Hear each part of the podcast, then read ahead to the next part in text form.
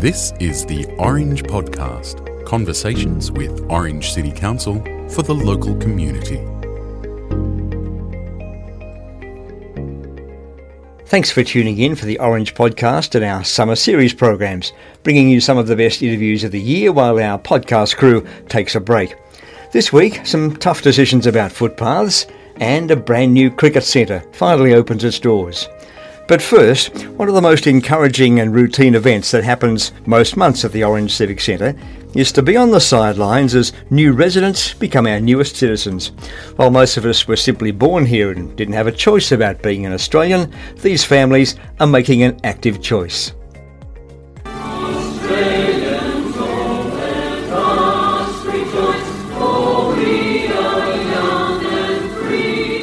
From this time forward, I pledge my loyalty to Australia and its people, whose de- democratic beliefs I share, whose rights and liberties I respect, and whose laws I will uphold and obey. Ladies and gentlemen, Mr Matthew James Staniforth.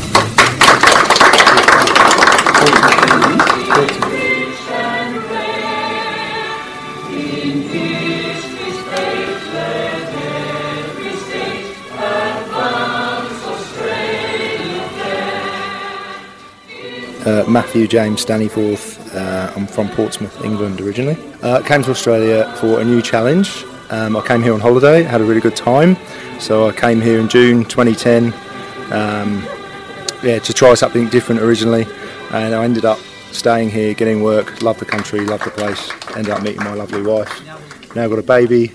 So yes, very much settled here and love it. What made you decide to become a citizen? I was here for about eight years, and um, I got married last year, had a baby, and I felt that I just wanted to be part of the community um, in a more sort of official way, um, instead of just being known as the POM in my workplaces and whatnot. To be honest, so yeah, wanted to be Australian, but also just to yeah be part as a one-rounded family, I suppose. Yeah. Why orange? Um, I met my wife here, and she wanted to stay, and I did too. So uh, yeah, I moved here from Sydney for a tree change. Um, loved it, and uh, yeah, once I met my wife and we're settled here, so yeah, it's great.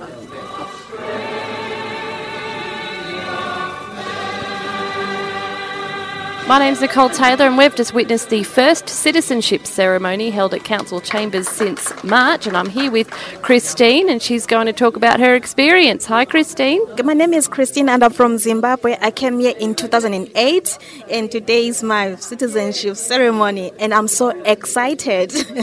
I came in 2008 from Zimbabwe So, why did you move from Canberra to Orange?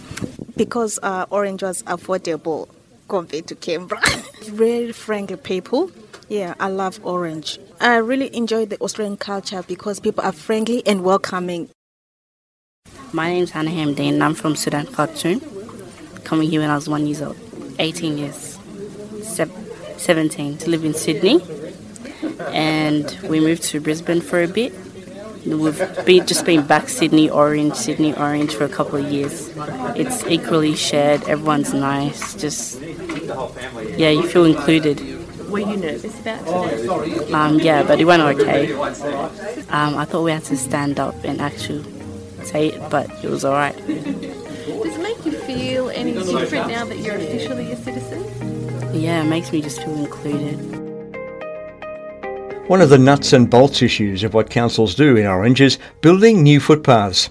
This year there was more in the budget to build more footpaths than ever before. The podcast went in search of the facts from Works Manager Wayne Gailey. To find out how they make the tough choices about which neighbour gets a new footpath and who misses out.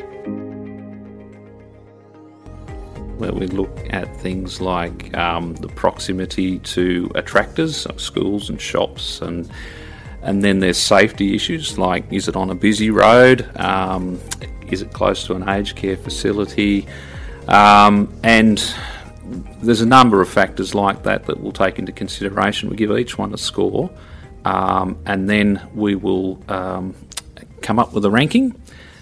When we've got that ranking, we can then say, okay, well, um, here's a, a given a, a, set budget for the year. Here's the number of jobs that we can deliver, and that's how we come up with our program. It's similar for our footpath rehabilitation too, where we're digging up the old footpaths that have, um, you know, they've tree roots are causing trip hazards, or you know it's just really old or whatever. Same sort of system, but then we also factor in um, the actual condition and how hazardous the existing footpath is as well. Why do you put spray paint all over the hazards in the footpaths? That's a very good question, and a lot of people will say to our staff, "If you can spray paint it, why can't you fix it?" Well, it, the, the spray painting is there to highlight the fact that there's a hazard. We can't get around to fix every footpath in five minutes. We've got a limited budget. There's a lot of work out there to do, I must admit. Um, so this is designed to highlight the fact that there's a hazard for people that are using our footpaths. What about new developments, Wayne, that don't have footpaths or say in the last 20 years they've been built, they don't have footpaths? Are they ever going to get footpaths?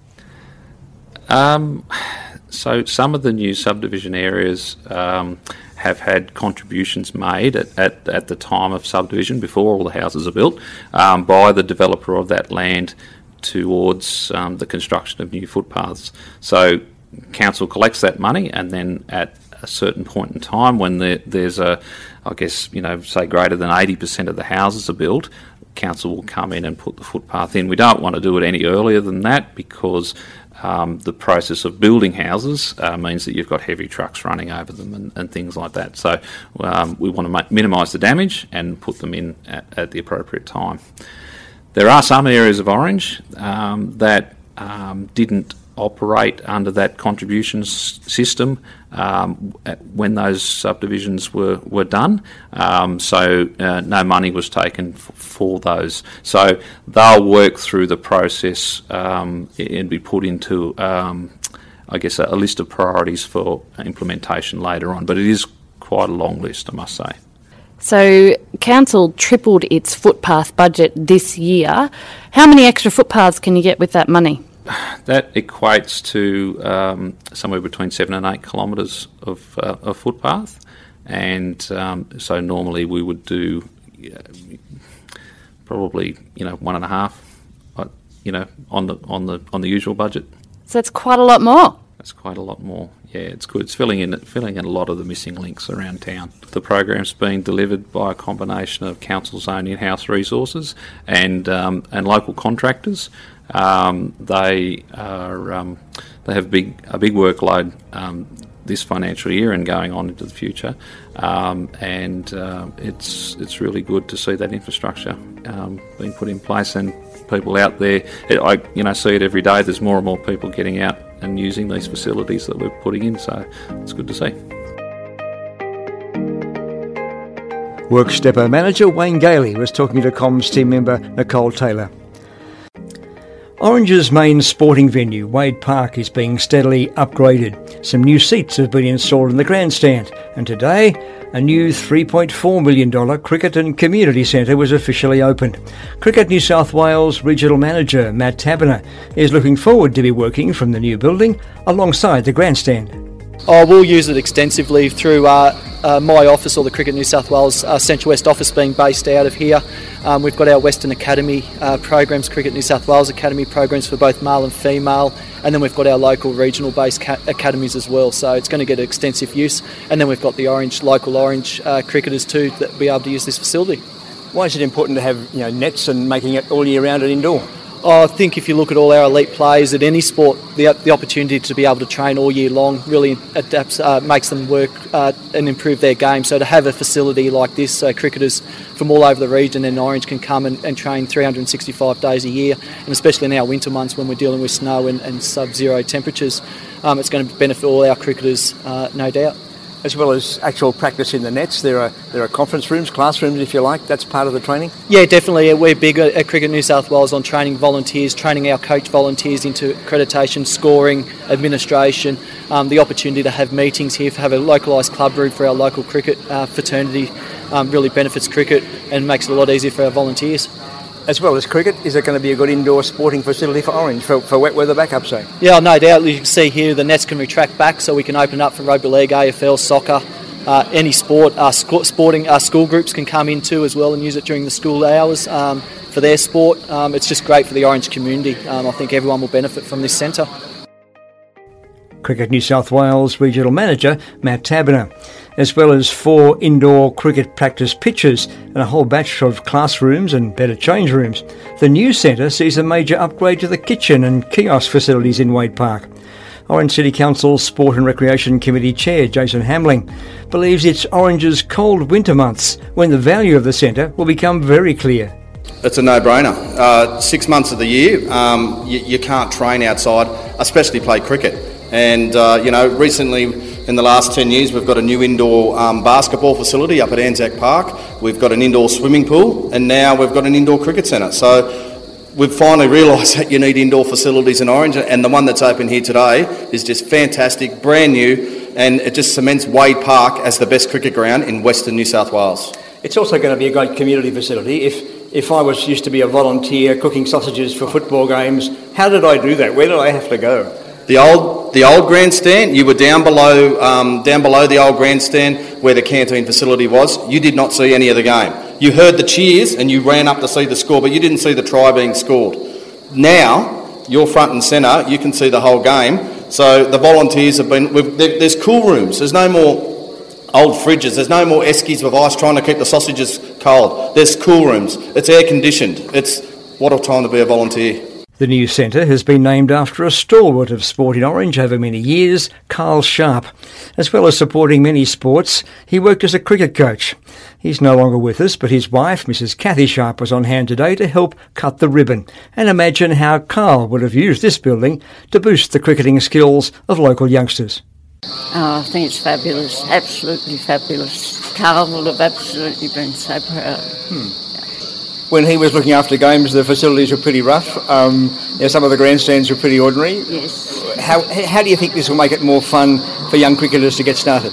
Uh, because he did all all the most of the coaching and that over at Kinross, and, that, and that, by the time they head up, set up the balls, um, bowling things and the mats and everything over there, half the time was gone just getting it set up every week to to start the coaching. But so having our permanent thing here is going to make it a lot easier. Oh yeah, would have been easy from Franklin Road to here. sure.